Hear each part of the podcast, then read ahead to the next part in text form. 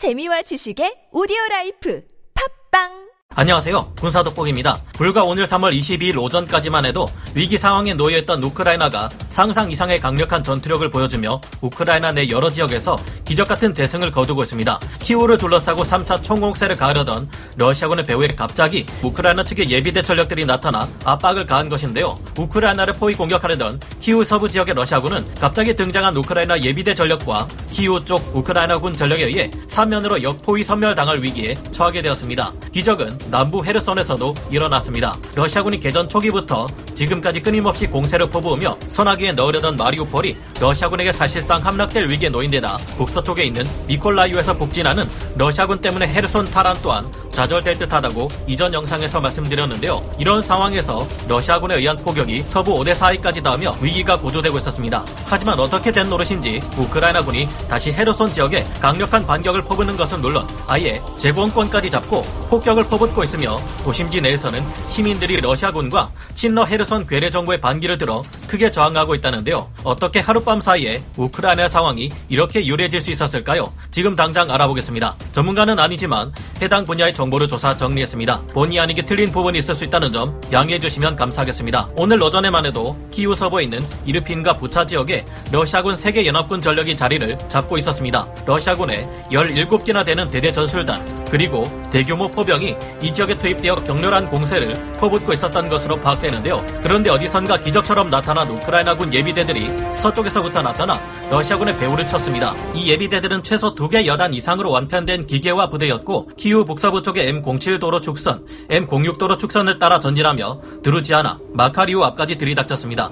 현지 시각 3월 22일 현재 우크라이나 정부군은 마카리우를 탈환하는 데 성공했고 러시아군의 상태를 살펴본 결과 러시아군의 식량과 탄약이 약 3일치밖에 남지 않았으며 연료 부족 문제도 여전하다는 주장을 내놓았는데요. 이곳에는 현재 다시 우크라이나 국기가 개양되었다고 합니다. 생각지도 못한 강력한 우크라이나군의 뒤통수를 맞은 러시아군은 크게 당황한 나머지 현지 시각 3월 21일 저녁부터 키우 서부 공세에 동원했던 병력들을 급히 돌려 방어선을 구축했다고 합니다. 보로디앙카, 이르핀, 부차 일대에서 키우를 포위하고 있던 러시아군이 오히려 수세에 몰려 방어선을 구축하게 된 것인데요. 그러고 보면 약 일주일 전 우크라이나 측은 약 20만 명에 이르는 대규모 예비군을 완편했다고 했었습니다. 천대가 넘게 존재하는 우크라이나군의 T-64 전차를 중심으로 최소 두 개 여단의 기계과 여단으로 편성된 이들 예비군 전력이 양 갈래로 나뉘어 러시아군의 뒤통수를 친 것입니다. 이번만큼은 우크라이나군의 전력 또한 만만치 않은 규모를 자랑하기 때문에 닷새가 넘게 포격을 키우 방면으로 퍼붓느라 지쳐있는 러시아군을 파죽지세로 밀어붙일 가능성이 높아 보이는데요.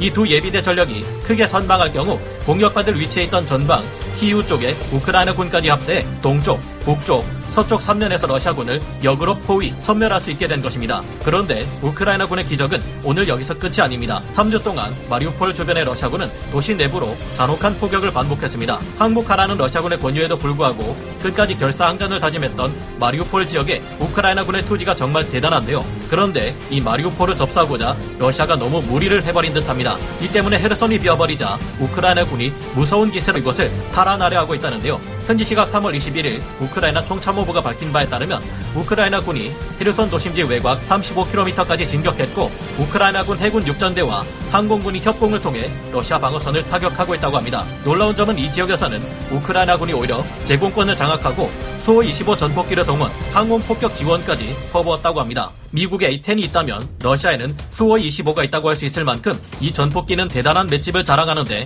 이를 우크라이나군 또한 운용하고 있는 것입니다. 이 지역을 타격한 우크라이나군은 예비군 중심으로 편성되어 있어 온전한 전력을 갖춘 상태로 러시아군을 거세게 몰아붙이고 있다는데요. 예상치 못한 우크라이나군의 거센 반격에 러시아군은 현재 중대 단위로 각계격파 당하기를 반복 헤르손 방면으로 후퇴하고 있다고 합니다. 이 지역의 러시아군이 이처럼 힘을 쓰지 못하는 것은 이전에 있었던 우크라이나군 해군 육전대 화력 덕분인 것으로 파악되는데요. 이 지역에는 원래 각종 헬기들을 중심으로 하는 공중 강습 부대가 자리 잡고 있었습니다. 하지만 3월 들어 이 지역 비행장에 우크라이나군의 습격이 두 번이나 이어졌고 그 결과 러시아는 뜨지도 못한 헬기를 거의 60대 가까이 잃었던 바 있는데요. 이 때문에 죽기 살기로 몰아치는 우크라이나군의 반격에 이 지역 러시아군들이 버텨내지 못하는 것으로 분석됩니다. 더구나 헤르손 내에서는 하루도 빠지지 않고 시민들의 반러 시위가 일어나고 있는데요. 우크라이나군의 지원 세력이 도착하자 이 지역의 시위대들은 현재 더욱 사기가 올라간 상태입니다. 러시아군은 이 지역에서 언제 어떤 공격이나 방해를 받을지 알 수 없는 상황일 텐데요. 이 같은 상황은 현지 시각 3월 20일 11일 러시아군이 시위대에게 해서는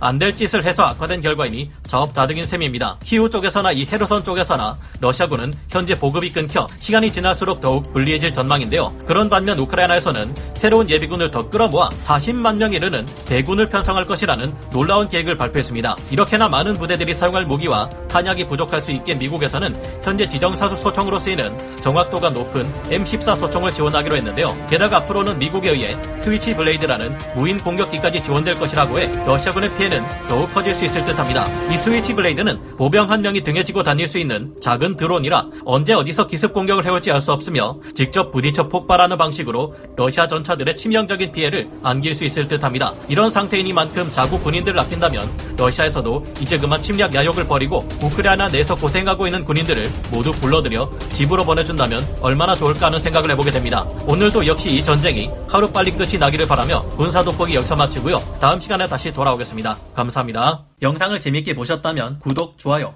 알림 설정 부탁드리겠습니다.